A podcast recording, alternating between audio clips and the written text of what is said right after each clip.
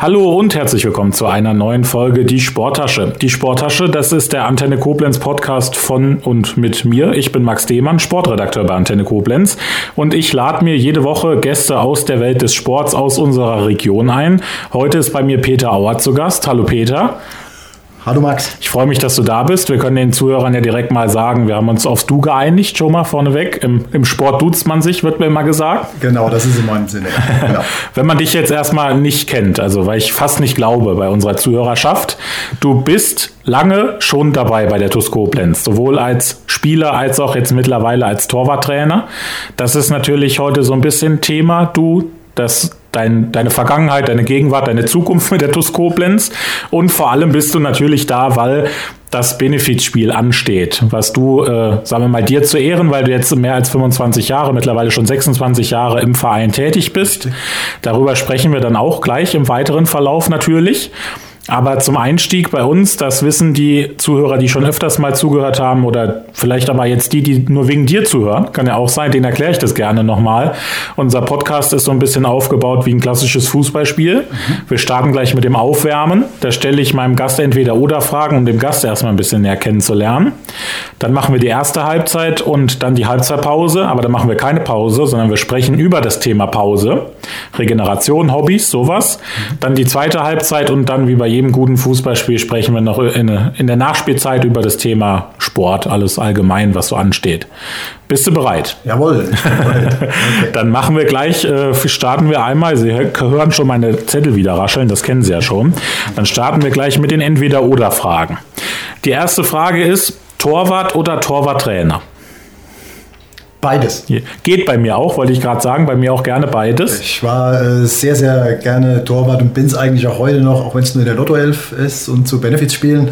Äh, Torwart, äh, beziehungsweise jetzt bin ich auch momentan noch mal in die Verlegenheit gekommen, aufgrund eines Torwart-Engpasses bei TuS Koblenz, sogar noch mal auf dem Spielberichtsbogen zu erscheinen.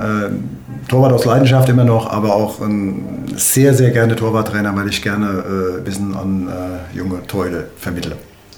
Ja, das ist so. Wie, wie, wie sehr ähm, profitiert man denn, also ich glaube, als Torwarttrainer ist es schon clever, dass man auch selber mal Torwart gewesen ist. Ich glaube, das ist ein großer Vorteil bei der Sache. Aber wie, wie ist das so für dich, das weiterzugeben an, an die neue Generation, die da kommt? Wie ist das so? Ja, also es macht erstmal wahnsinnig Spaß. Natürlich hat sich das Torwartspiel schon äh, in den letzten Jahren schon äh, verändert. Also meine aktive Karriere ging ja 2006, 2007 äh, eigentlich schon mit auf dem Höhepunkt von TuS Koblenz so in der Zweitliga-Zeit zu Ende.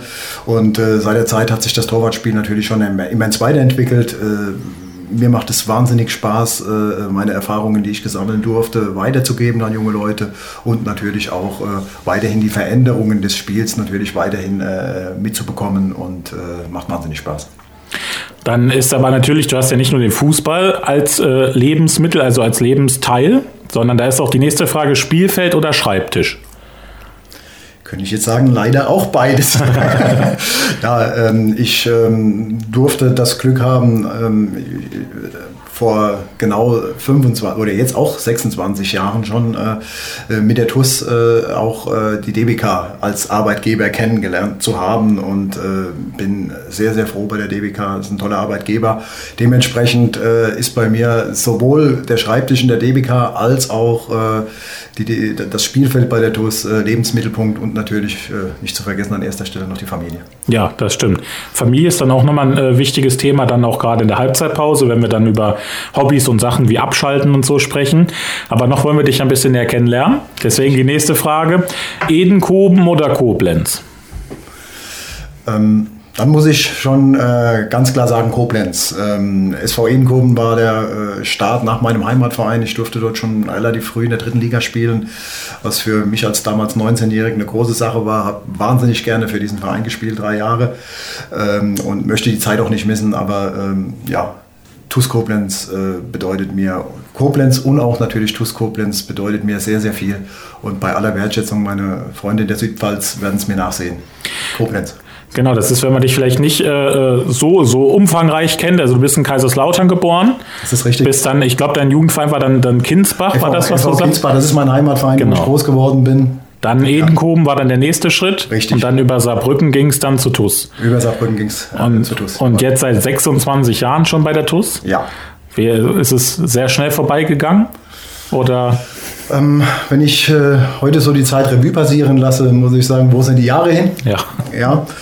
Ähm, und äh, dennoch muss ich natürlich auch sagen, ja, es, es, es war auch äh, teilweise schon eine, ja, eine sehr intensive, oder es war eine sehr intensive Zeit, ist er bis heute noch. Ähm, aber dennoch muss ich sagen, sie ist sehr schnell vorbeigegangen. Insgesamt, ich habe nochmal nachgeschaut, 235 Spiele für die TUS gemacht, Stand heute. Man weiß ja nicht, was noch da waren jetzt, kommt. Gut, da waren jetzt natürlich keine Pokalspiele drin, genau. keine Freundschaftsspiele genau. drin, es waren nur Meisterschaftsspiele. Also äh, wenn man jetzt einfach mal insgesamt, die Pflichtspiele sind ja über die Jahre viel dazugekommen. Wenn ich jetzt noch äh, die ganzen Pflichtspiele nehmen würde, die ich als Torwarttrainer mit, dem, äh, mit den Jungs auf dem Platz gestanden habe, da würde man natürlich auf eine andere Zahl mhm. kommen. Also es ist eine immense Zahl. Ich habe sehr, sehr viel Zeit äh, auf dem Platz, auf dem Oberwert, auf dem Südplatz Und im Stadion Oberwert und auch bei Auswärtsfahrten äh, verbracht. Gibt es für dich irgendwas, wo du sagst, das war die schönste Zeit mit der TUS oder war alles schön einfach, die TUS, die TUS-Zeit allgemein? Ja, ähm, im Grunde genommen ähm, hat jede Zeit seine Reize. Ja, natürlich so äh, die, die markantesten Erinnerungen haben natürlich damit zu tun, als wir hier die großen Erfolge hatten. Ne? Ähm, kann mich erinnern, das ist, kann heute, also die, die TUS-Fans, die, äh, ich muss jetzt fast sagen, schon die etwas älteren TUS-Fans, ja. Wir haben ja auch Gott sei Dank sehr, sehr viele junge TUS-Fans, aber die älteren TUS-Fans werden sich natürlich erinnern an die großen Zeiten, als wir äh, aufgestiegen sind von der dritten in die zweite Bundesliga. Da kann ich mich erinnern, dass wir, äh, als wir aufgestiegen waren gegen 60 München an den Autokorso, äh, als die Hohenzollernstraße äh, gespickt war mit äh, äh, TUS-Fans und der Görresplatz voll war, das sind, das sind Ereignisse, die vergisst man nicht. Und da bin ich wahnsinnig dankbar drum, dass ich die mit diesem Verein erleben durfte. Aber es gibt unzählige äh, Momente, äh, die, die, die, mich geprägt haben. Äh, aber natürlich auch habe ich sehr, sehr, sehr äh, schwere Momente mit diesem Verein erleben müssen. Also ich hatte äh, wirklich insgesamt schon dreimal sehr große Angst um den Verein, dass er nicht überlebt. Und Gott sei Dank haben sich immer wieder Leute gefunden, ähm, die in so einer, in den dunklen Stunden, dunkelsten Stunden angepackt haben. Und immer wieder haben wir es geschafft, diesen Verein zu retten. Letztmals vor zweieinhalb Jahren und, äh, aber jetzt äh, ist der Verein hoffentlich wieder auf, auf einem Weg, wo wir sagen können, okay, äh, das ist Status quo und wir wollen uns natürlich jetzt mit unseren jungen Spielern immer weiter verbessern und den Verein weiter zu stabilisieren, damit wir hoffentlich irgendwann mal wieder äh, an etwas größere Zeiten anknüpfen können, aber das wird noch sehr viel Arbeit sein. Genau, das wollte ich dich jetzt fragen. Wie siehst du den Verein denn aktuell, wie der steht? Ja. Ähm, wir stehen in der Oberliga und das muss man halt auch momentan annehmen. TuS Koblenz ist ein Amateurverein und es ist ein Oberligaverein. Wir wollen es natürlich, unsere Zielsetzung ist es, möglichst ambitioniert zu machen, möglichst professionell zu trainieren. Also diesen Anspruch haben wir im Trainerteam, diesen Anspruch haben auch die Verantwortlichen im Verein, dass wir äh, äh möglichst mehr tun wollen wie andere Amateurvereine. Aber wir müssen uns stellen mit den, mit den äh, Amateurvereinen in der, äh, in der Region. Da hilft einem momentan auch nicht diese Vergangenheit, die ich eben so mhm. schön publiziert habe, sondern momentan sind wir Amateurverein und äh, wollen uns aber verbessern, wollen uns in den wirtschaftlichen Rahmenbedingungen des Vereins stetig verbessern, um irgendwann so die Möglichkeit zu haben, äh, wieder sich etwas höhere Ziele stecken zu können. Im Grunde genommen heißt das, wir wollen jedes Spiel gewinnen. Samstag hat es nicht ganz so gut geklappt in äh, äh Wald Algesheim, aber jetzt wollen wir natürlich auch auch am Sonntag wieder gegen Eintracht Trier mit unseren jungen Spielern gewinnen. Wir haben tolle Talente und das ist momentan äh, der Status quo von TuS Koblenz. Es macht wahnsinnig Spaß. Aber wir wollen natürlich versuchen, in den Mitteln, mit den Mitteln, die wir haben, möglichst erfolgreich zu sein. Ja, und ich glaube auch nicht nur sportlich ist man halt jetzt auch da, wo man halt ist. So, und man hat ja auch Perspektive auf jeden Fall, sondern halt auch hinter den Kulissen. Das ist das, was ich, da kann ich den Podcast mit dem Christian Krei noch mal ans Herz legen, den es ja schon gab, wo man dann halt auch mitkriegt, dass ne, der Verein, der steht jetzt solide da und jetzt kann man darauf aufbauen. Und das ist natürlich, wenn man die jüngere Vergangenheit sieht, natürlich auch erstmal das Wichtig Wichtigste. Wie ist das denn für dich? Du bist jetzt schon sehr lange dabei, hast viele Spiele erlebt. Du hast gesagt, gerade auch die Zweitliga-Zeiten, jetzt mit dem Arnel einen Trainer zu haben, der natürlich auch die, die auch die erfolgreichen Zeiten der Toskopenz mitkennt? Ist das auch irgendwie, dass man sagt, ist cool, dass da jetzt Leute sind, die auch den Verein schon mitgeprägt haben? Ja, das ist ja richtig. Auch Michael Stahl war ja auch als ganz junger Spieler dabei, durfte diesen Moment, den ich eben gerade beschrieben habe, auch schon miterleben als ganz junger Spieler. Ja, es gehört natürlich eine gewisse Identifikation dazu zu dem Verein. Ne? Den, äh, den versuchen wir natürlich auch zu leben, ähm, weil ohne äh, Galionsfiguren, ohne Leute, die sich mit der Arbeit in diesem Verein, das ist für mich ein besonderer Verein, identifizieren, wird es nicht funktionieren. Und äh, deswegen äh, sind wir froh, da in der Konstellation äh, ja, eine gute Mischung gefunden zu haben, aber auch mit äh, in Anführungszeichen jungen Leuten, die, äh, sagen wir jetzt im, im Trainerteam jetzt speziell, zum Beispiel Ilias Trenz, der war natürlich in Anführungszeichen, als wir die großen Vereine äh, oder mit dem Verein die größeren Zeiten erlebt haben, Elias wird es mir nachsehen. Er war zwar schon auf der Welt, aber er war noch sehr klein. Nein, das ist ja auch immer wichtig, dass, wir, dass man äh, neuen Input dazu bekommt. Mhm. Ja? Und äh, ich denke, da haben wir eine ganz gute Mischung. Und aber ohne Galions- und Identifikationsfiguren wird es in diesem Verein nicht funktionieren, aber die haben wir. Dann habe ich noch eine Frage und zwar lieber an der Seitenlinie oder im Strafraum? Ich würde sagen, aufgrund des Alters von äh, 50 würde ich jetzt sagen, momentan etwas lieber an der Seitenlinie. Wenn jetzt, du, du hast schon gesagt, du standst jetzt auch schon mal wieder auf dem Spielberichtsbogen aufgrund von Verletzungssorgen. Wenn du jetzt müsstest, würdest du dich aber nochmal reinstellen, oder? Ja, das auf jeden Fall. Also ich muss ein bisschen auf Holz klopfen.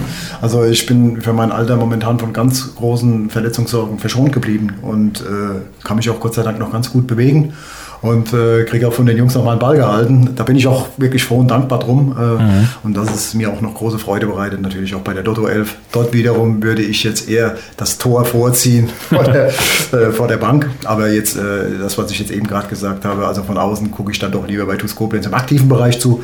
Dennoch, wie gesagt, bin ich dankbar, dass ich mich in, in meinem Alter, wie gesagt mit 50 Jahren, auch noch mit den Jungs bewegen kann, denen auch noch mal ein bisschen was vormachen kann und ab und zu auch noch einen Ball halten kann. Also äh, da bin ich froh und dankbar und hoffe, dass es noch ein bisschen äh, so weitergeht, gesundheitlich. Wie ist das denn für dich so von, von, gefühlsmäßig, wenn du an der Seitenlinie dann stehst und dann die Mannschaft mit anfeuerst und auch coacht? Ja. Oder wenn du halt auf dem Platz, als auf dem Platz standest, wie ist das für? Bist du aufgeregter an der Seitenlinie oder wie ist das? Ja, im Grunde genommen muss ich sagen, habe ich immer gerne im Tor gestanden, weil ich da Einfluss auf das Geschehen hatte. Ich habe immer gesagt, wenn meine Leistung stimmt, wenn ich gut drauf bin, kann ich äh, der Mannschaft äh, äh erstmal mit meiner Leistung schon mal ein Stück weit, äh, ja, ich habe aktiven Einfluss gehabt auf das mhm. Ergebnis, was da passiert. Das kann ich jetzt nur in der Vorbereitung mit meinen Jungs machen, mit denen ich sehr zufrieden bin. Aber in dem Moment, wo der ähm, Schiedsrichter anpfeift, ist meine Arbeit erstmal gemacht und dann kann ich äh, nur noch äh, partiell eingreifen, was äh, äh, ähm, mein Schützling da äh, auf den Platz bringt. Ja. Dementsprechend habe ich schon gerne im Tor gestanden, weil da habe ich die, die konnte ich das mit meiner aktiven und eigenen Leistung beeinflussen, was da passiert ist. Dann habe ich noch eine Abschlussfrage zum Kennenlernen, die schon ein bisschen darauf anspielt, was du schon ansprachst und was natürlich auch unser Hauptthema ist, warum du auch da bist. Die Peter Auer Elf oder die Lotto Elf? Muss ich auch sagen, beides. beides. Da muss ich dazu sagen, ich habe jetzt äh, seit meinem offiziellen Karriereende als Spieler, so 2007, ich, durfte ich in der wunderbaren Lotto 11 ähm, schon über 90 Spiele absolvieren. Und äh, also dieser Ansatz mit ähm, tollen Fußballern, ähm, mit dem Sport im Brennpunkt der Not zu helfen, das war von Anfang an für mich äh, ja, eine Selbstverständlichkeit, als ich dort Einladungen bekommen habe, dort mitzuspielen. Wie gesagt, man, man spielt dort mit äh, Nationalspielern zusammen und äh, aber auch nicht nur äh, aus der Welt des Fußballs, sondern auch äh, mit anderen Persönlichkeiten. Wir haben, ich habe zum Beispiel mit der Dodo 11 schon zusammengespielt, Peter Joppich, äh, ich habe zusammengespielt mit der Dodo 11 äh, damals mit äh, Lars Riedel, ja, ich habe zusammengespielt mit der Guido Kanz, also ganz große Persönlichkeiten, die sich da in den Dienst der Sache stellen. Und wir konnten schon so häufig im Brennpunkt der Not helfen, dass ich da sagen muss, wenn es die Lotto 11 nicht gäbe, müsste man sie erfinden. Es ist ein, eine tolle Sache, die damals Hans-Peter Schössler bei Lotto als Geschäftsführer von Lotto Rheinland-Pfalz äh, ins Leben gerufen hat. Und die Mannschaft ist toll.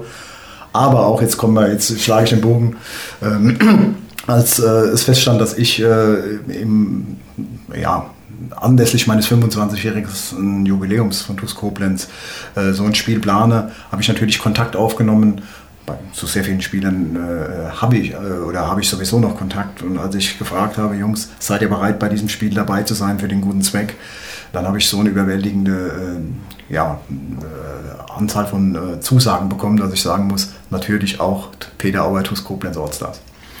Da sprichst du es schon an, würde ich sagen, würden wir auch da in der ersten Halbzeit jetzt direkt mit reinstarten, weil das ja auch das wichtigste Thema erstmal ist und wir lernen dich dann nachher noch ein bisschen näher kennen, aber ich würde sagen, das machen wir jetzt erstmal, weil es jetzt gerade so gut passt. Und zwar geht es um das Spiel, was wir jetzt schon angesprochen haben. Die Peter Auer 11 trifft auf die Lotto 11. Das ist am Dienstag, den 14. September um 18 Uhr in Nörtershausen. Das ist richtig, ja. Auf, auf, also erstmal warum das Spiel stattfindet. Es geht um das Kinderhospiz in Koblenz und den schwerkranken Niklas. Vielleicht, wenn du da ein bisschen näher was dazu sagst. Also erstmal, du hast jetzt gesagt, warum das Spiel eigentlich stattfindet, ne? dein 25-jähriges Jubiläum. Richtig. Und jetzt halt dann noch die Geschichte mit dem Kinderhospiz. Einfach mal erzähl ein bisschen was dazu. Ganz genau. Ja, ähm, in, der, in, der, Vorbereitung auf mein 25-jähriges Jubiläum ähm, bei TuS Koblenz ähm, haben wir mit den Verantwortlichen von Lotto Rheinland-Pfalz äh, zusammengesessen und dann gesagt, Mensch, Peter, das wäre doch eine tolle Geschichte, wenn wir da für den guten Zweck was machen können. Ich bin heim zu meiner Frau und habe gesagt, Mensch, äh, wie findest du die Idee, wenn man äh, mit diesem Spiel ein bisschen was zurückgeben kann? Äh, an dem, mir hat der Sport sehr viel gegeben. Ja, mir hat der Fußball sehr viel gegeben, gibt er heute noch sehr viel. Und ähm, dann habe ich so überlegt, ja, äh, für was könnten wir so ein Spiel, was, für, für wen könnten wir spielen? Ja. Und äh, ich habe mir die Arbeit im, kind, im ambulanten Kinder- und Jugendhospiz in Koblenz angesehen und habe gesagt, es wird dort so eine wertvolle, unschätzbare Arbeit gemacht, teilweise sogar von ehrenamtlichen äh, äh, Leuten, wo ich gesagt habe, wenn wir so ein Spiel machen, dann will ich auf jeden Fall für das äh, Kinder- und Jugendhospiz in Koblenz spielen. Das war die eine Sache. Und dann bin ich... Ähm, allerdings ähm, auf das Schicksal einer Familie in Fallendorf, Familie College, äh, aufmerksam gemacht worden. Ähm, dort geht es um ja, äh, eine Behinderung von Geburt an von dem äh, Niklas. Ähm, das Schicksal hat mich so bewegt, äh, was diese Familie für Herausforderungen stemmen muss ähm, was den Tagesablauf angeht. Ich habe diese Familie kennengelernt äh, und dann habe ich gesagt, genau diese beiden Zwecke habe ich mir ausgesucht für dieses Spiel. Dort will ich unbedingt helfen. Und so ist dieses Spiel zustande gekommen. Und ähm, was ich bis jetzt auch schon an, an Resonanz erfahren habe, ist überwältigend. Und ich muss auch ehrlich sagen, ich spiele sehr, sehr gerne und es macht mich sehr stolz, für Familie College zu spielen und auch für das Kinder- und Jugendhospiz. Und wenn jetzt die Zuhörer sich äh, denken, wie, wie kann man, wie können die helfen? Wie kann der Zuhörer helfen? Ja, der Zuhörer kann helfen. Wir werden das Spiel ja äh, unter Einhaltung der 25. Hm, Corona-Bekämpfungsordnung in Nördershausen durchführen können. Und ähm, erstmal können die Zuhörer natürlich helfen, in dem Moment, wo sie den Weg nach Nördershausen äh, auf sich nehmen, sind 20 Kilometer von Koblenz, äh, und in den wunderschönen Hunsrück und äh, dort mit ihrem Eintrittsgeld von 6 Euro da hat man schon unheimlich viel geholfen. Wer allerdings darüber hinaus äh, das ambulante Kinder- und Jugendhospiz in Koblenz äh, und auch die Familie äh, von Niklas unterstützen möchte, der kann dies natürlich auch äh, tun. Ich werde das Spendenkonto nochmal veröffentlichen und äh, wer das Bedürfnis hat, da äh, zu helfen, würde ich mich natürlich wahnsinnig freuen, wenn da die ja, Zuhörerinnen und Zuhörer vielleicht auch noch den einen oder anderen Euro spenden würden. Ja, das Spendenkonto gibt es dann auch nochmal auf unseren Social-Media-Kanälen, auch auf Antenne Koblenz und auch auf der Sporttasche. Da finden Sie alle Infos, wahrscheinlich auch dann bei der TUS und auch bei, ja. bei dir dann. Also auf allen Kanälen genau. kann man dann nochmal nachschauen. Das ist richtig. Dann auf was können sich denn die, die Zuschauer freuen? Wer kommt denn so? Du hast jetzt schon gesagt, hast schon äh, viele Zusagen auch gekriegt. Wer kommt denn alles? Das ist richtig, ja. Also ich kann jetzt nur mal einen Auszug, äh, äh, sage ich jetzt mal, geben von, äh, von, Spieler, von Spielern, die da sind. Also die Lotto 11 kommt auf jeden Fall mit Guido Buchwald. Ja, die Lotto 11, äh, in der Lotto 11 wird an dem Tag stehen äh, Nico Bungert bis vor äh, noch nicht allzu langer Zeit ein ganz wichtiger Bestandteil von Mainz 05. Die Dodo 11 wird kommen mit Marco Reich, der ja auch erste Bundesliga gespielt hat. Trainer wird Hans-Peter Priegel sein. Ähm, es wird bei der Dodo 11 wahrscheinlich auch Alexander Bugera auf dem Platz stehen, der langjährige Profi von äh, 1. FC Kaiserslautern. Äh, es wird Stefan Engels da sein. Äh, ich könnte sagen, Kölner Ikone. Also die Lotto 11 wird mit ganz, ganz tollen Spielern äh, auf dem Platz stehen.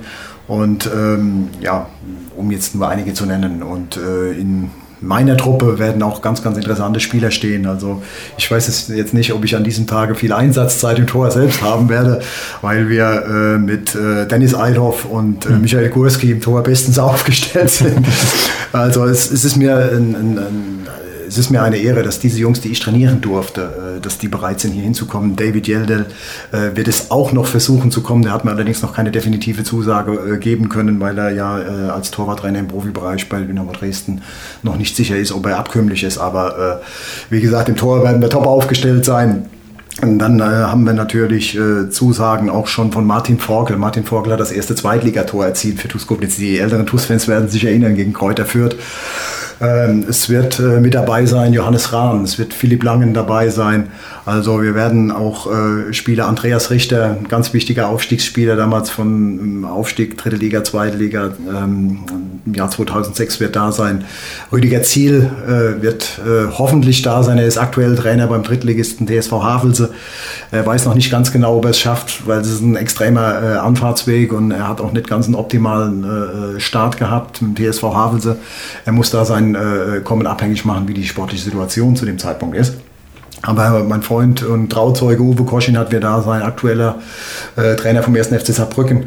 Also wir werden ganz, ganz tolle Jungs auf dem Platz haben hier. Also alle TUS-Fans können sich freuen. Unser äh, ehemaliger Zeugwart äh, und Gott sei Dank jetzt wieder aktueller Zeugwart Gerd Röhrig wird mit von der Partie sein. Bin ich super froh, dass er wieder den Weg zur TUS gefunden hat. Mhm. Äh, betreuen wir die Mannschaft Milan Sasic und äh, Klaus Süßmeier. Also wir werden da äh, wirklich äh, ja, tolle Leute am Start haben, die mit mir die gemeinsame und gute Sache unterstützen. Und da bin ich wahnsinnig froh drüber. Du hast jetzt die Torhüter schon angesprochen. Das war mir in der Recherche auch nochmal ähm, so bewusst geworden. Ich man muss sagen, ich bin, also du kamst 95 zu TUS, ich bin 94 geboren. Das heißt, ich habe halt aber, ich bin halt so aufgewachsen halt dann mit dieser Zweitliga-Zeit der TUS. Ne? Also daran kann ich mich auch, auch erinnern. Und was ich im Kopf immer hatte, ist, also Torhüter hatte die TUS immer gute. Du hast jetzt schon mit, mit Dennis Eiloff, Michael Gurski, David Jelde drei, drei ange, äh, angesprochen, die auch zum Teil auch Bundesliga dann gespielt haben. Richtig, ja. wie, wie war das für dich, mit denen zusammenzuarbeiten? Was also so auf so einem Niveau und dann auch zu sehen, was aus den Jungs geworden ist? Ja. Also äh, ich, ich, kann wirklich sagen, äh, das waren ganz, ganz tolle, nee, waren, das sind ganz tolle Jungs, ja. Also ich habe, ähm, wir haben in der Tat in Koblenz immer sehr, sehr gute Torhüter gehabt. Das war ja nicht nur erst seit meiner Zeit so, meiner aktiven Zeit, noch danach, als ich die Torhüter trainieren durfte, sondern auch vor meiner Zeit hat TuS Koblenz immer tolle Torhüter gehabt. Alleine mein äh, Vorgänger Markus Patt, ganz toller Torwart, gegen den habe ich damals noch gespielt. Ja? Und wenn man dann noch mal ganz früh, äh, also etwas äh, äh, länger noch in die Vergangenheit geht, also erstmal Werner Adam, dann früher noch sein Vater Karl Adam, das also TuS Koblenz hat immer gute Torhüter gehabt und ich kann es nur betonen, ja, seit der Zeit äh, ich die Torhüter trainieren durfte, wir haben eigentlich auf dieser Position immer gute Jungs gehabt und ich könnte jetzt sagen, um auf die aktuelle Situation zu kommen, bis heute. Wir haben mhm. heute einen tollen Jungen im Tor und auch mit Stefan Czorczovic, also das Torwartteam ist top. Ja, auch Dieter Pauken, auch lange äh, im Tor gestanden. Moment, also. das, er gehört natürlich auch dazu. Dieter Pauken ist natürlich auch ein Koblenzer Ikone und äh, er hat auch äh, sehr, sehr viele Spiele für uns gemacht und ähm, wie gesagt, hat natürlich auch hier zweite Liga gespielt und äh, ja, das ist natürlich richtig ganz toller Torwart, Dieter Pauken. Wir hatten gerade vorhin ja schon mal, ich hatte dich ja schon mal gefragt, was so für dich die schönste Zeit war. Da sind wir schon, alles war schön auf seine Art, so wie es nun mal auch ist und auch gut so ist.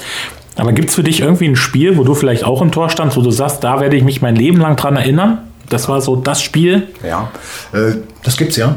In der Tat, äh, da muss man allerdings ein bisschen ausholen. Also äh, 2002 äh, saß äh, im äh, Mai 2002 sah es so aus, wie wenn TuS Koblenz wirklich vor der Dimension stand. Wir haben teilweise weniger wie 100 Zuschauer gehabt. Äh, es hat ganz große Anstrengungen gegeben von der damaligen Vereinsführung. Den Verein, der war damals äh, vor der Zahlungsunfähigkeit. Äh, und die polnischen Geschäftsleute, die den Verein damals übernehmen wollten, sind, sind Hals über Kopf, haben sie den Verein verlassen. Und dementsprechend sah es wirklich so aus, als der Verein wirklich vor der Demission stand. Und äh, da hat sich wirklich, wie gesagt, damals äh, der damalige Geschäftsführer von Lotto Rheinland-Pfalz, Hans-Peter Schössler, mit äh, Vertretern von der Stadtpolitik wirklich, äh, in letzter Sekunde hat man den Verein auch gerettet. Wir haben dann irgendwann äh, sind wir in die Runde gegangen, äh, vier Monate oder zwei Monate später mit drei Spielern, das erste Training. Äh, Milan Sasic hat das damals übernommen und ähm, wie gesagt, es hat sich wirklich in dieser Zeit, äh, bis dann diese Rettung kam, ich muss es so sagen, kein Mensch mehr um diesen Verein geschert. Und äh, als wir dann äh, wirklich wieder am Spielen waren, und das ist so das, das äh, Phänomen an TuS Koblenz, wir hatten vor 5, 2002 haben vor 50 Zuschauern gespielt oder ein bisschen mehr vielleicht. Und äh, als wir dann das Ganze wieder stabilisiert hatten, hatten dann 2003 den Klassenerhalt geschafft, haben die Mannschaft nur mit zwei, drei Positionen verstärkt. Und dann kam ja das Wunder vom Oberwert. Dann hatten wir zwei, äh, 2004 ja diesen sensationellen Aufstieg von der vierten in die dritte Liga. Und dann hatten wir äh, 2004 schon das Glück, äh, und das, jetzt komme ich zu dem Spiel, zu einem meiner prägendsten Momente hier. Dann hatten wir gegen die äh, Drittligamannschaft vom FC Bayern München, die vorher äh, Drittligameister geworden sind, ein Jahr vorher, hatten wir wieder 10.000 Zuschauer. Also das heißt, man hat innerhalb von zwei Jahren von 50 Zuschauern, wo sich kein Mensch mehr um diesen Verein ja, gekümmert hat oder geschert hat, hat man innerhalb von zwei Jahren das Stadion oberwert voll gehabt. Und das war so damals der Moment, als ich damals zum Aufwärmen vor dem Spiel gegen Bayern München auf dem Platz bin und das Stadion war rappelvoll. Da habe ich dann erstmal einen Moment innegehalten und habe gesagt, eigentlich wäre es jetzt der Zeitpunkt, um aufzuhören, weil es war so ein krasser Gegensatz zu dem, was man genau 20 Monate vorher erlebt hat. Das mhm. war schon ein prägender Moment für mich. Und wie wie ist das so? Also man gibt ja welche, wo, wo man sagt, oh, Fans, die, die hemmen einen vielleicht sogar so ein bisschen, dass man so ein bisschen Ehrfurcht hat. Wie ist das bei dir mal gewesen? Fans war doch immer für dich dann der Unterstützungsfaktor, oder? Das ist richtig, ja. Also da muss ich äh, ganz einfach sagen, wir hatten in Koblenz immer eine tolle Fanunterstützung und äh, auch sehr, sehr viele Menschen, die auch äh, wirklich äh, den Verein, auch wenn es nicht ganz so gut gelaufen ist, auch bis heute noch unterstützen. Aber für mich war das immer so, ich habe immer gesagt, also je mehr Fans da waren, also auch zu unserer Dritt-, Zweitliga-Zeit waren es dann natürlich mehr, wie damals zur Viertliga-Zeit. Ich habe immer gesagt, da kann man eigentlich nicht sp äh, schlecht spielen, wenn das Stadion voll ist. Mhm. Nein, also für mich persönlich ähm, war es immer eine, äh, äh ja, mich hat es immer beflügelt, je mehr Zuschauer da waren. Allerdings muss man auch seine Leistung abrufen, wenn nur 50 Zuschauer da waren. Das gehört zu dem Geschäft dazu. Und wie siehst du es dann jetzt in dem aktuellen Bereich? Das ist, ne, wie wir schon sagten, sportlich sind man, ist man halt dann jetzt da, aber trotzdem, es kommen ja meist 1000 Fans oder mehr. Ne, wie siehst du also, bis, also auf die Fans kann man sich dann doch immer noch verlassen, ne, in Koblenz? Das ist richtig. Also wir haben wirklich unser Stammpublikum und äh, das sind so, äh, der, der, harte Kern sind immer noch für einen Oberliga-Verein eine ganze Menge. Äh, da bin ich auch wirklich, also ich und auch wahrscheinlich auch die Verantwortlichen vom Verein sehr stolz, dass wir wirklich äh, ich könnte jetzt fast sagen, egal gegen wen wir spielen, ähm, dann doch wirklich an unsere 1000 Zuschauer kommen. Das ist ein ganz fantastisches Gut.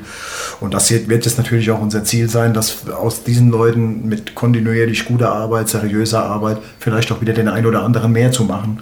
Und unsere, äh, gerade unsere jungen Spieler äh, haben ja jetzt auch schon wieder, äh, das merkt man ja schon an der Resonanz, wirklich äh, äh, einen, einen, guten Kredit sich erarbeitet. Da müssen natürlich, äh, Kredit kann man sich am besten erarbeiten mit Leistung und wenn möglich auch mit Siegen. Jetzt können wir, wir, wir nehmen der Woche auf zwischen dem Spiel gegen Waldalgesheim und vor Eintracht Trier. Ihr, also ihr wart gestartet, äh, ersten drei Spiele mit sieben Punkten, ne, zwei Siege und das Unentschieden zum Auftakt gegen Engers. Dann jetzt die Niederlage im Waldalgesheim. Was sagst du da? War, war, war das eine verdiente Niederlage oder war es? Ja, in Waldalgesheim muss man ganz klar sagen, ja, es war unterm Strich eine verdiente Niederlage, obwohl eigentlich bei, ähm, es wäre etwas mehr drin gewesen für unsere junge Mannschaft. Ähm, wir haben uns äh, in Waldalgesheim wirklich, dort hat man ähm, ist man auf Männerfußball getroffen. Also Männerfußball, weil Algesheim hat wirklich also eine eher erfahrenere Truppe, auch eine körperlich robuste Truppe. Dort ist ein bisschen provoziert worden, was natürlich auch im Fußball dazugehört, ohne, ohne dass das jetzt ganz groß unfair war, nein. Aber dort hat man gesehen, äh, wir haben uns so ein bisschen den Schneid abkaufen lassen von den, das müssen die jungen Spieler äh, noch lernen, ja. Ähm, und ähm, haben dann halt auch äh, aufgrund von individuellen Fehlern, die der Gegner dann halt gnadenlos ausgenutzt hat, diese Offensive hatten, äh, diese Fähigkeiten in der Offensive hatte Bad Algesheim. Und wenn wir Fehler gemacht haben hinten im individuellen Bereich, haben sie es ausgenutzt. Deswegen muss man ja am Schluss sagen, man hat es verdient verloren. Auch wenn wir alle ans Optimum gekommen wären, wäre dort etwas mehr drin gewesen für unsere Mannschaft. Und dann sind wir jetzt vor dem Spiel gegen Eintracht Trier. Wenn der Podcast rauskommt und die Sendung, dann ist das Spiel schon gelaufen. Aber was nimmst du dir, was nehmt ihr euch vor? Wie, wie, was sagt auch Arne? Was, was gegen Trier ist natürlich auch immer so größerer Derby-Charakter. Geht ja eigentlich fast gar nicht in der Region so ein bisschen. Ja, das ist richtig. Es ist ein besonderes Fans, äh, ein besonderes äh, Spiel, nicht nur für unsere Fans, sondern auch für uns. Ähm, Eintracht Trier sind immer, äh, sind immer wirklich heiße Duelle, ja, in den letzten Jahren gewesen. Ähm, und äh, ja, wir wollen natürlich aus dem Spiel in Bad Algesheim lernen. Eintracht Trier verfügt natürlich über die ja, man muss schon sagen, auf jeden Fall mal gegen eine Mannschaft, die äh, deutlich höheren Etat äh, hat als das Koblenz. Aber der Etat zählt äh, in 90 Minuten auf dem Platz nicht. Also wir wollen mit unseren Jungs alles auf den Platz bringen äh, und äh, wollen auch äh, unseren Matchplan durchbringen. Und dann hoffen wir, dass wir Eintracht Trier nicht nur Paroli bieten können, sondern dass wir bei optimalem Verlauf auf ein, ein gutes Ergebnis gegen Eintracht Trier, ein positives Ergebnis rausholen können. Was denkst du, ist so über die Saison gesehen drin in der Oberliga dieses Jahr für die TUS? Ja, ähm, ich, ich tue mir immer schwer mit, mit, mit, mit Zielen. Also im Grunde genommen, gehe ich in jeden Training auf den Platz, um das Optimale rauszuholen und fahre samstags oder sonntags zum Oberwert oder zum Auswärtsspiel, um jedes Spiel zu gewinnen. Darauf sollten wir uns fokussieren. Also die Mannschaft hat, äh, wir haben wirklich äh, einige hochtalentierte Spieler. So, und jetzt ist die Kunst, äh, da sind wir alle gefordert, äh, äh, das Optimum rauszuholen, auch mal auf Schwächephasen von den Jungs ein bisschen zu, zu reagieren, dass dann die in Anführungszeichen älteren Spieler dann da sind, die Jungs auch tragen, weil wir haben wirklich junge Spieler, die wirklich ein, ein sehr, sehr großes Potenzial für die Liga haben. Jetzt haben wir leider ein paar Verletzungsprobleme gehabt. Wir, haben Stefan Djordjevic ja lange erkrankt, aber diesen Verlust in Anführungszeichen, momentan haben wir keinen Verlust leistungsmäßig, weil der Jonas Bast mit 17 Jahren das Ganze außerordentlich gut macht und da sind wir auch sehr stolz drauf. Ähm, aber dann ist natürlich Erdin Hacic äh, auf, äh, ausgefallen äh, mit einer schweren Schulterverletzung, den wir nicht am Start haben.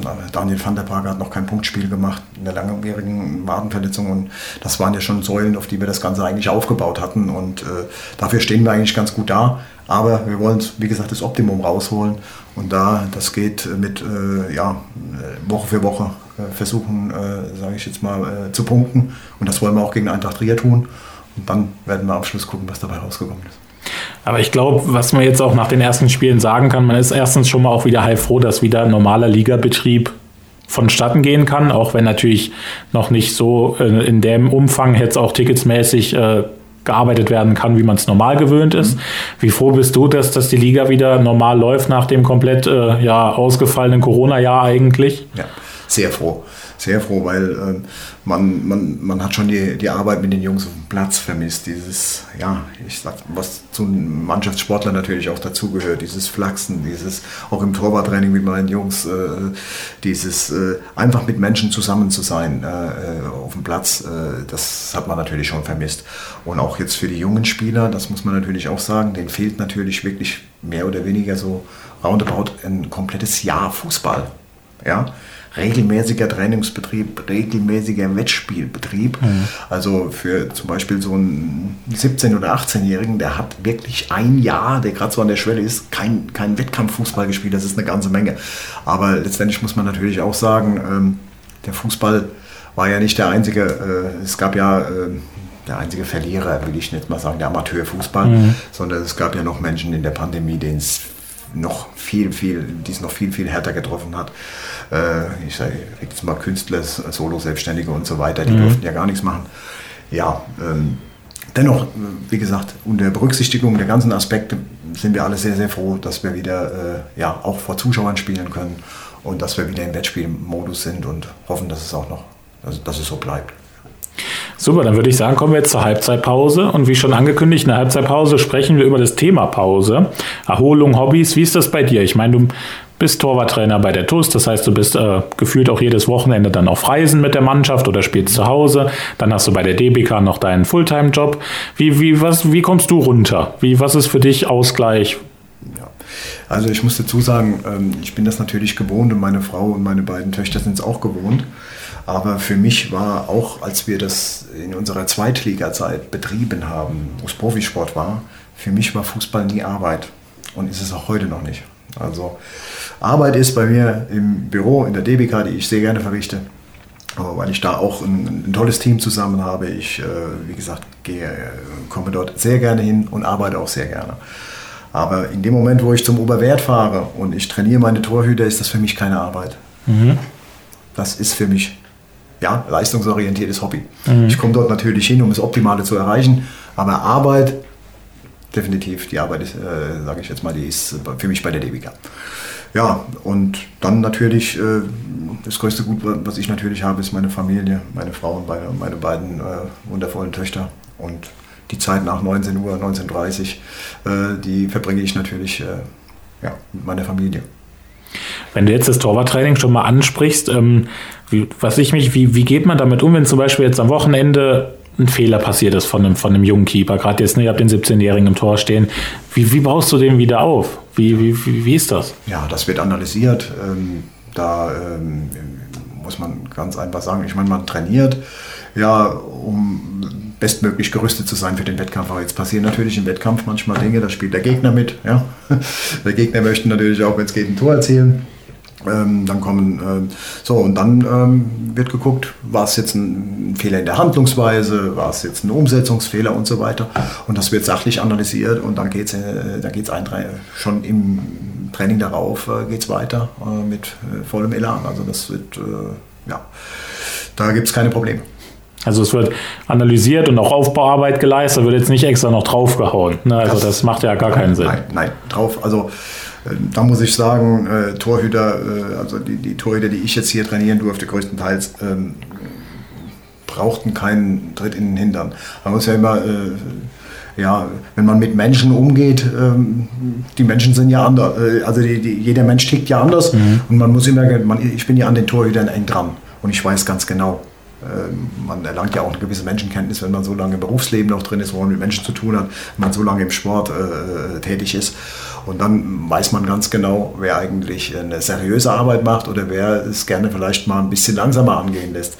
Ich hatte bis jetzt äh, relativ wenige Leute, nur diejenigen, die es langsamer angehen lassen, wo man denkt, es wäre mehr drin, bei optimalem äh, äh, Trainingsverhalten könnte man noch mehr erreichen. Die kriegen dann von mir auch mal äh, das Passende gesagt, wenn irgendwas passiert. Das mhm. ist klar, aber ist in der Regel, äh, die Torhüter sind alles, ja, wir sind ja schon ein Stück weit ein bisschen Individualisten. Mhm. in der Regel sind äh, Torhüter sehr äh, trainingsfleißige Menschen.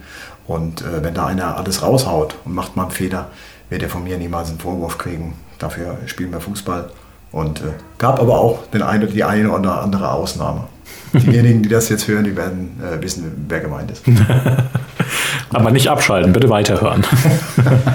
Dann, das ist eigentlich auch ein cooler Einstieg für die zweite Halbzeit, denn ich würde gerne so ein bisschen mehr auf dieses Thema Torwart äh, eingehen. Zum Beispiel, ich war auch in jungen Jahren immer gerne Torwart. Ich fand das immer cool. Irgendwie, ich war, klar, ich, ich schieße auch gerne Tore. Ne, ich glaube, das macht jeder gerne. Genau. Aber ich war halt auch gerne Torwart. Ich meine, ich bin auch ziemlich groß, deswegen hatte sich, ich war auch als Kind schon ziemlich groß, da hatte sich das angeboten. Ähm, war für dich mal während auch der aktiven Karriere oder auch während der TUS-Zeit stand es auch mal zur Debatte, irgendwie zu, zu einem größeren Verein in Anführungszeichen dann mal zu gehen? Ja, also in dem Moment muss ich jetzt mal ein bisschen äh, zurückgehen in meiner Karriere. Ich äh, habe ja bis zum 18. Lebensjahr in meinem Heimatverein gespielt. Das war damals Bezirksliga. Und dann habe ich ja schon relativ früh die Möglichkeit bekommen, damals von der Bezirksliga in die dritte Liga zu wechseln, zum SV Edenkoben. Also das waren dann schon mehrere Ligen. Das ist heute mehr oder weniger schon fast nicht denkbar, dass jemand von einem Bezirksligaverein heute zu einem Drittligisten wechselt. Also es war damals für mich auch schon eine große Sache.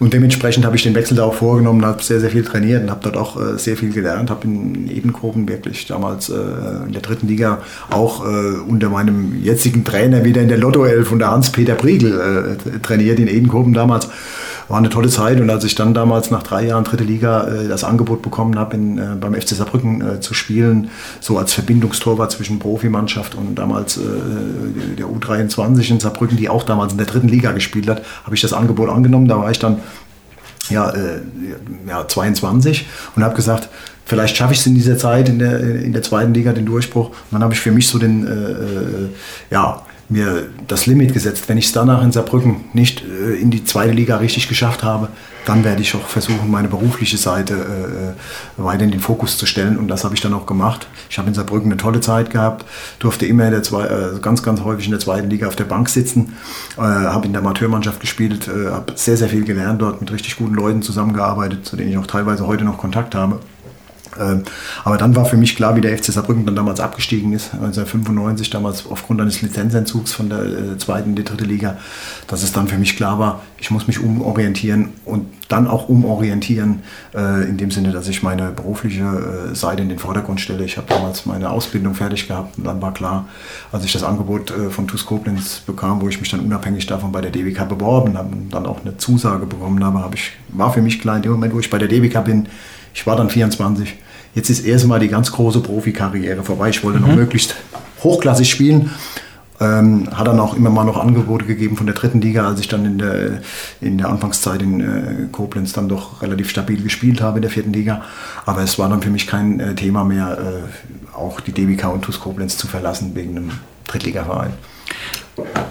Aber gibt es jetzt auch nichts, wo du sagst, bereust du diese Entscheidung so gewählt zu haben? Bist glücklich so, wie es jetzt ist? Ganz und gar nicht. Also ich äh, bereue überhaupt nichts. Ich habe, äh, wie gesagt, äh, eine, eine, tolle Fußballzeit äh, hin, ja, als aktiver Spieler hinter mir. Äh, wenn wir damals nicht Zweitligist gewesen wären, die körperlichen Voraussetzungen wären damals auch noch da gewesen. Nach 2006, äh, da war ich 35, ich könnte jetzt sagen, da war ich noch topfit.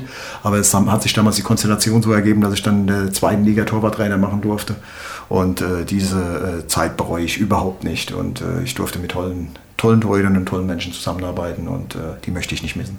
Genau, das wäre dann die nächste Frage. Wie war das für dich, dieser, dieser Step dann vom Torwart zum Torwarttrainer? Wie kam der Verein auf dich zu, hat gefragt, könntest du dir das vorstellen, das zu machen? Wie, wie war das? Ja, das war damals schon, schon so, dass nochmal, also die dritte Liga habe ich ja dann noch selbst noch ganz, äh, ich könnte jetzt sagen, eher so ein bisschen... Äh, ja, äh, ja, mit einem, mit einem lachenden Auge. Also die dritte Liga konnte ich gut spielen. Mhm. Ja. Wir haben damals mit Michael Gurski aber einen Torwart gehabt, der, der damals aufgrund, als, mein, als ich mich damals verletzt habe, dann ins Tor kam, hat sensationell gehalten. Da war es für mich dann halt auch schwierig, das muss man auch sagen. Er war auch jünger und hat dann eine Top-Leistung gebracht. Wir sind mit ihm aufgestiegen. Und dann die zweite Liga war ja dann nochmal eine ganz andere Hausnummer. Ich habe ja auch immer gearbeitet und war dann auch schon 36 dann. Und dann hat man mir halt auch gesagt, Mensch, Peter, du bist noch fit ja, du kannst auch noch in Anführungszeichen äh, Nummer drei dann mitmachen, aber wir brauchen jemanden, der die Torhüter trainiert. Mhm. Äh, und äh, so hat man mir so diesen nahtlosen Übergang dann ermöglicht, wo ich dann gesagt habe, ich wollte auf keinen Fall den Verein in dieser Situation verlassen, nur um vielleicht noch zwei oder drei Jahre irgendwo bei einem Viertligisten irgendwo nochmal zu spielen. Und das war für mich äh, kein Thema. Und dann bist, ist man dann da so auf Lehrgängen oder lernen oder ist das einfach die eigenen Erfahrungswerte, die man damit einfließen lässt? Wie ist das? Ja, ich habe dann damals äh, die, größtenteils die eigenen Erfahrungen mit einfließen lassen, habe mir allerdings damals sehr viele Torwarttrainingseinheiten angeguckt bei Torwarttrainer-Kollegen, damals im höherklassigen Bereich. Und äh, damit bin ich eigentlich wirklich ganz, ganz gut gefahren. Ne? Äh, habe dann auch immer regelmäßig, äh, äh sage ich jetzt mal so, die, die ganzen Unterlagen von den Fortbildungen, weil damals war es auch nicht möglich, die ganzen Trainerscheine zu machen, weil ich habe ja noch gearbeitet. Also mhm. so viel Urlaub hätte, hat kein Mensch, äh, dass man nicht können noch die Fortbildung, äh, sage ich jetzt mal, besuchen, sondern ich habe es damals, ich habe mir immer die Unterlagen besorgt und habe es halt in Eigenregie gemacht und bin eigentlich bis heute ganz gut gefahren damit. Ich hatte vor einigen Folgen, hatte ich Luca Beck bei mir zu Gast, der nicht nur jetzt mittlerweile bei Capelli Sport arbeitet, sondern auch bei der TUS in der Jugend war oder auch bei Rot-Weiß Koblenz im Tor stand. Ja. Den habe ich gefragt, hat Manuel Neuer das Torwartspiel auf ein neues Niveau gehoben? Wie siehst du das? Ja. Äh, es gibt ja, es gibt sehr, sehr viele gute Torhüter, aber er hat es natürlich schon, wenn man jetzt speziell mal die Aspekte, das Mitspielen mit dem Ball am Fuß und natürlich das Antizipieren äh, von, von Angriffssituationen des Gegners, was mit Steinpässen zu tun hat und so weiter. Ich kann mich mal an ein Spiel erinnern bei der WM, da hat er, glaube ich, zehn Steinpässe des Gegners, äh, sage ich jetzt mal, abgelaufen. Mhm. Ähm, in dem Bereich hat er das Ganze schon auf ein, ja, auf ein neues Niveau und auf ein sehr, sehr hohes Niveau gehoben. Aber es gibt auch noch ganz, ganz viele andere gute Torhüter in der Bundesliga, neben Manuel Neuer, die eine etwas andere Spielweise haben, aber die es auch ganz, ganz toll machen.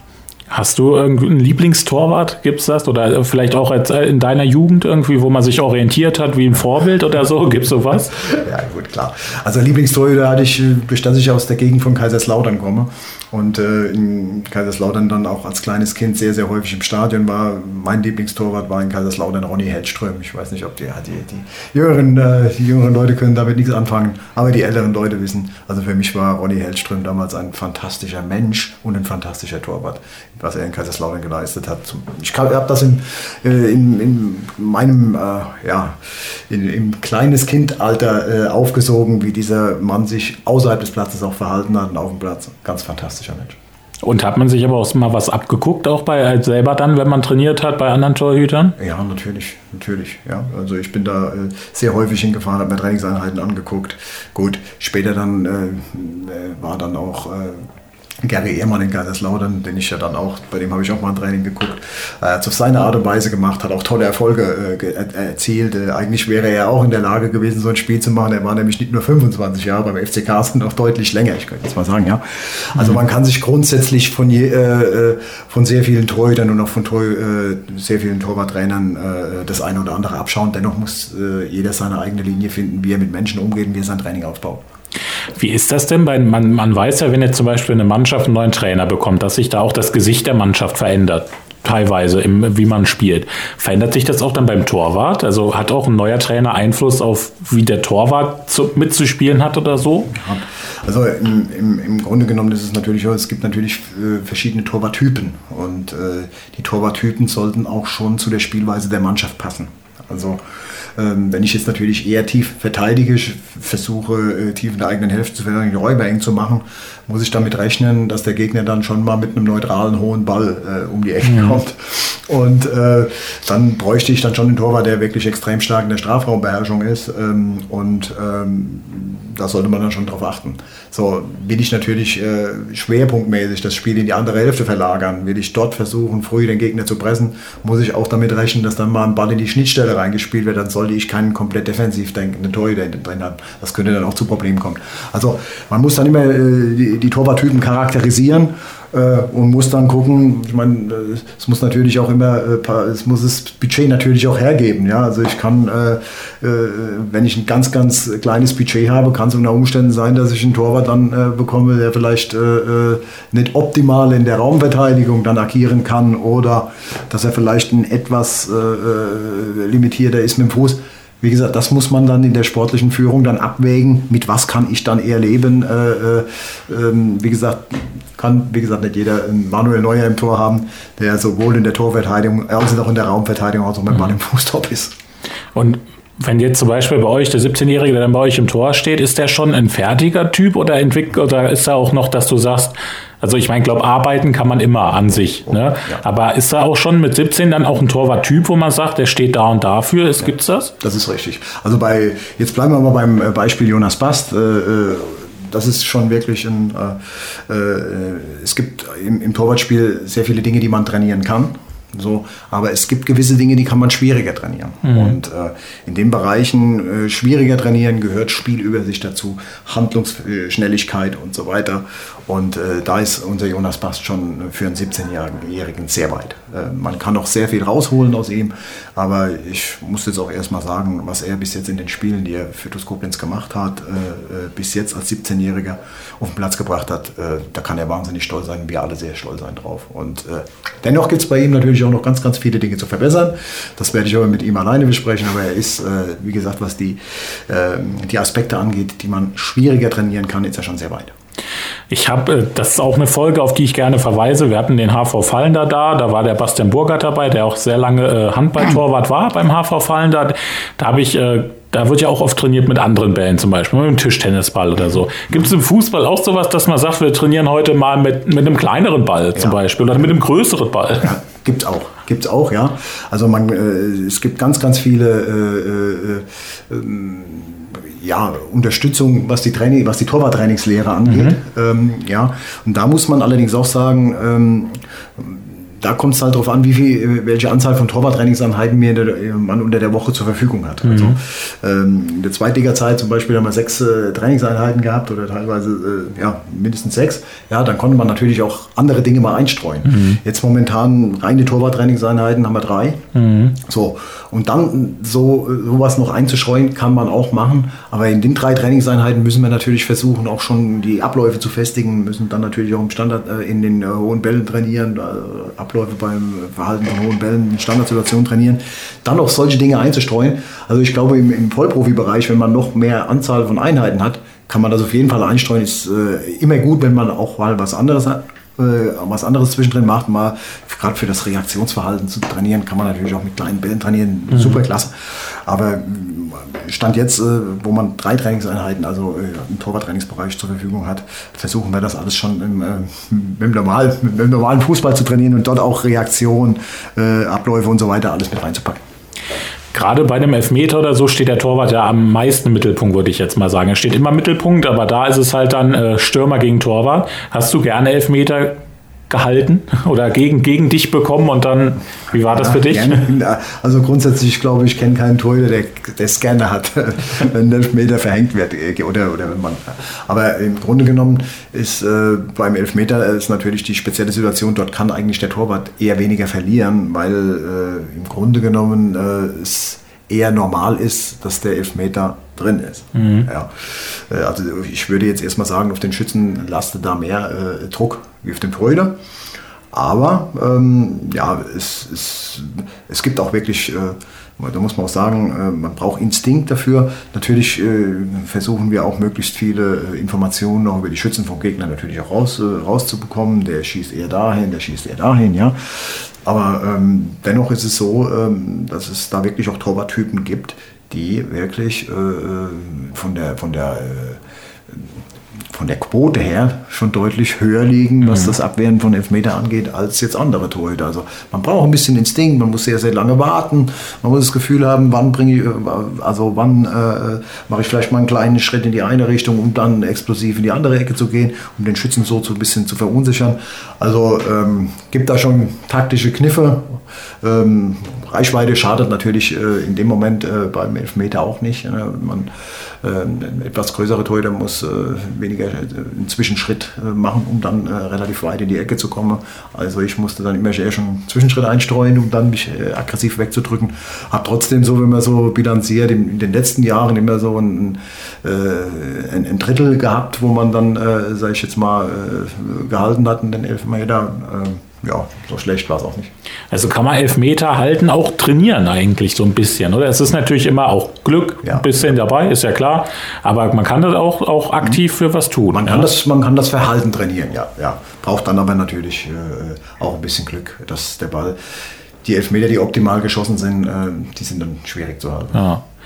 Jetzt ist das Spiel zu deinem Jubiläum, dass du jetzt 26 Jahre da bist.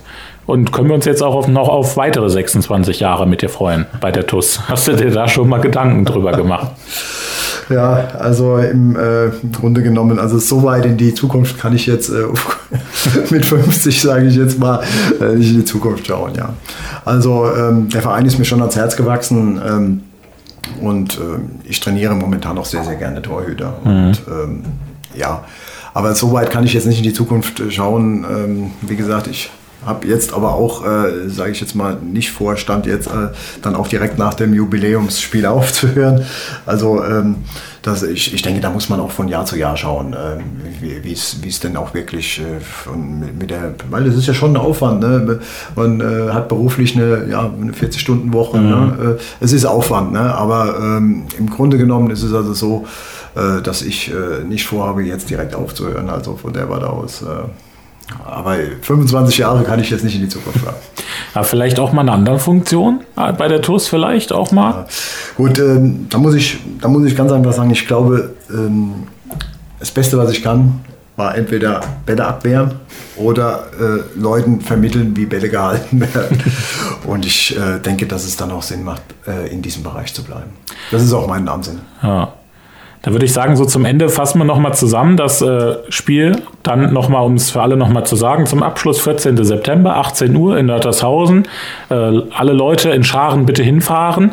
Sonst, wer verhindert ist zeitlich, gerne spenden. Richtig. Spendenkontos, äh, Spendenkonto gibt's äh, auf allen Social-Media-Kanälen von dir, von der TUS, von uns. Ganz da kann man sich nochmal informieren. Ansonsten findet man das ja im Internet heutzutage alles sowieso. Richtig. Dann dürfen sich da die äh, Fans auf ein Spiel deiner zusammengestellter Elf gegen die Lotto 11 freuen. Dich selber sehen sie aber auch in mich, Aktion. Mich, mich, sieht man auch, ja. Äh, also wie gesagt, wird natürlich äh, zunächst mal äh, ein Teil bei der TuS Koblenz All-Star-Mannschaft mhm. auch spielen. Aber wie gesagt, es sind ganz, ganz tolle Torhüter, haben jetzt kommen zugesagt und das macht mich wahnsinnig stolz. Und ich will auch haben, ich will haben, dass die Jungs auch im Tor stehen. Und natürlich auch meine Mannschaft spielt an dem Tag gegen mich. Also wie gesagt, Lotto 11 habe ich über 90 mhm. Spiele gemacht.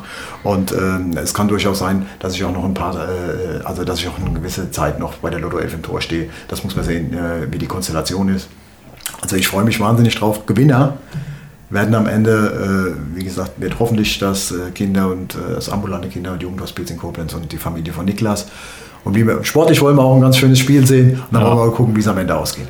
Ja, ansonsten äh, bist du natürlich weiterhin immer noch sportlich bei der TUS, wenn wir da noch bleiben bei den sportlichen Sachen. Bist ja auch immer jedes Wochenende im Einsatz und auch unter der Woche die Jungs auf Vordermann bringen. Ganz genau. Wer allerdings Fragen hat zu diesem Spiel, jederzeit am Oberwelt vorbei. Genau. Ähm, und äh, bin natürlich gerne bereit, da äh, Fragen zu beantworten zu der Intention auch des Spiels. Aber haben wir ja heute ein bisschen dargelegt. Ja, dann sind wir jetzt noch in der Nachspielzeit angekommen, wie es bei jedem guten äh, Spiel sich dazu, also wie es dazugehört. Die ist normalerweise immer so ein bisschen bestückt auf was sportliche Vorbilder so sind. Das haben wir ja jetzt schon abgearbeitet. Deswegen äh, die Frage, die ich auch immer gerne stelle, ist, wenn wir uns in einem Jahr wieder treffen würden, an gleicher Stelle, was würdest du da gerne sagen, was in dem Jahr passiert ist? Also äh, in, zum einen möchte ich gerne, äh, wie gesagt, dass wir da über ein ganz, ganz tolles Benefits-Spiel sprechen, wo ähm, wir wirklich ein tolles Spendenergebnis äh, äh erreicht haben, wir alle gemeinsam. Und äh, wie gesagt, das ist der Familie Niklas, äh, äh, also Familie von Niklas, also Familie College, auf jeden Fall geholfen hat, äh, dieses, dass wir das Spiel für sie durchgeführt haben. Und dass das Kinder- und Jugendhospiz wirklich mit dem Spendengeld ganz tolle Events für die bedürftigen Kinder da ausrichten konnten. Das wäre das eine. Und im Optimalfall bin mir noch nicht sicher, ob es realistisch wäre, wäre es natürlich eine ganz tolle Sache, dass wir sagen, TuS Koblenz hat bis zum Ende um den Aufstieg mitgespielt. Bin mir aber nicht sicher, ob wir es realisieren können. Wir werden auf jeden Fall mal alles tun. Ja, es ist ja diese Saison auch ein bisschen nochmal anders. Ne? Dadurch, dass es ja dann nach der, der Hinserie sozusagen dann nochmal geteilt wird, dann mit dieser Meisterschaftsrunde, da ist ja dann wieder alles drin. Ne? Man nimmt zwar die Punkte mit, aber trotzdem, äh, ja. Ja gut, zählt trotzdem natürlich jedes Spiel, ist klar, ja. wenn man die Punkte mitzählt. Ne?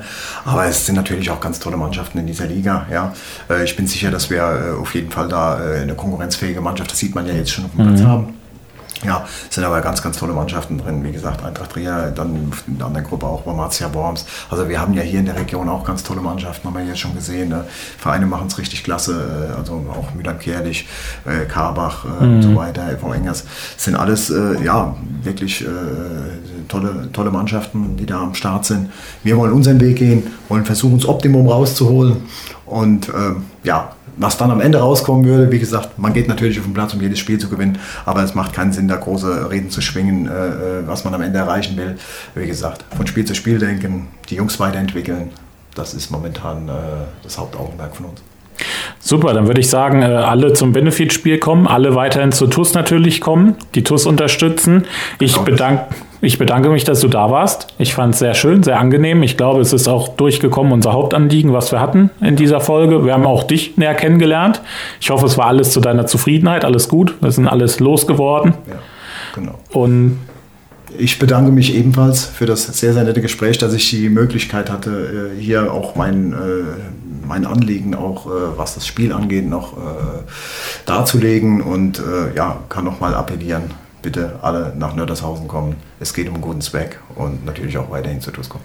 Ja, ich komme Dienstagabend, habe ich dir schon gesagt. Kann ich dir an hier dieser Stelle auch dann nochmal versprechen. Dienstagabend bin ich da, wenn das sehr. Spiel kommt. Natürlich auch mit Berichterstattung, ist ja klar, und als Fan. Und ich freue mich, wenn du dann auch wieder kommst. Gell, bist herzlich immer wieder eingeladen. Äh, wir können natürlich auch dann machen wir eine, ja, ein, kleine, ein kleines Recap vom Spiel machen wir natürlich auch, sprechen danach, wie es war, auch was das Spenden, das Spendenkonto dann betrifft, was wir so eingenommen haben. Wie gesagt, Spendenkonto auf allen Social Media Kanälen und Ansonsten bleibt mir nur, mich auch bei Ihnen, den Zuhörern, zu bedanken fürs Zuhören, fleißig spenden und denken Sie mal dran, wenn Sie zum Sport gehen, die Sporttasche nicht vergessen.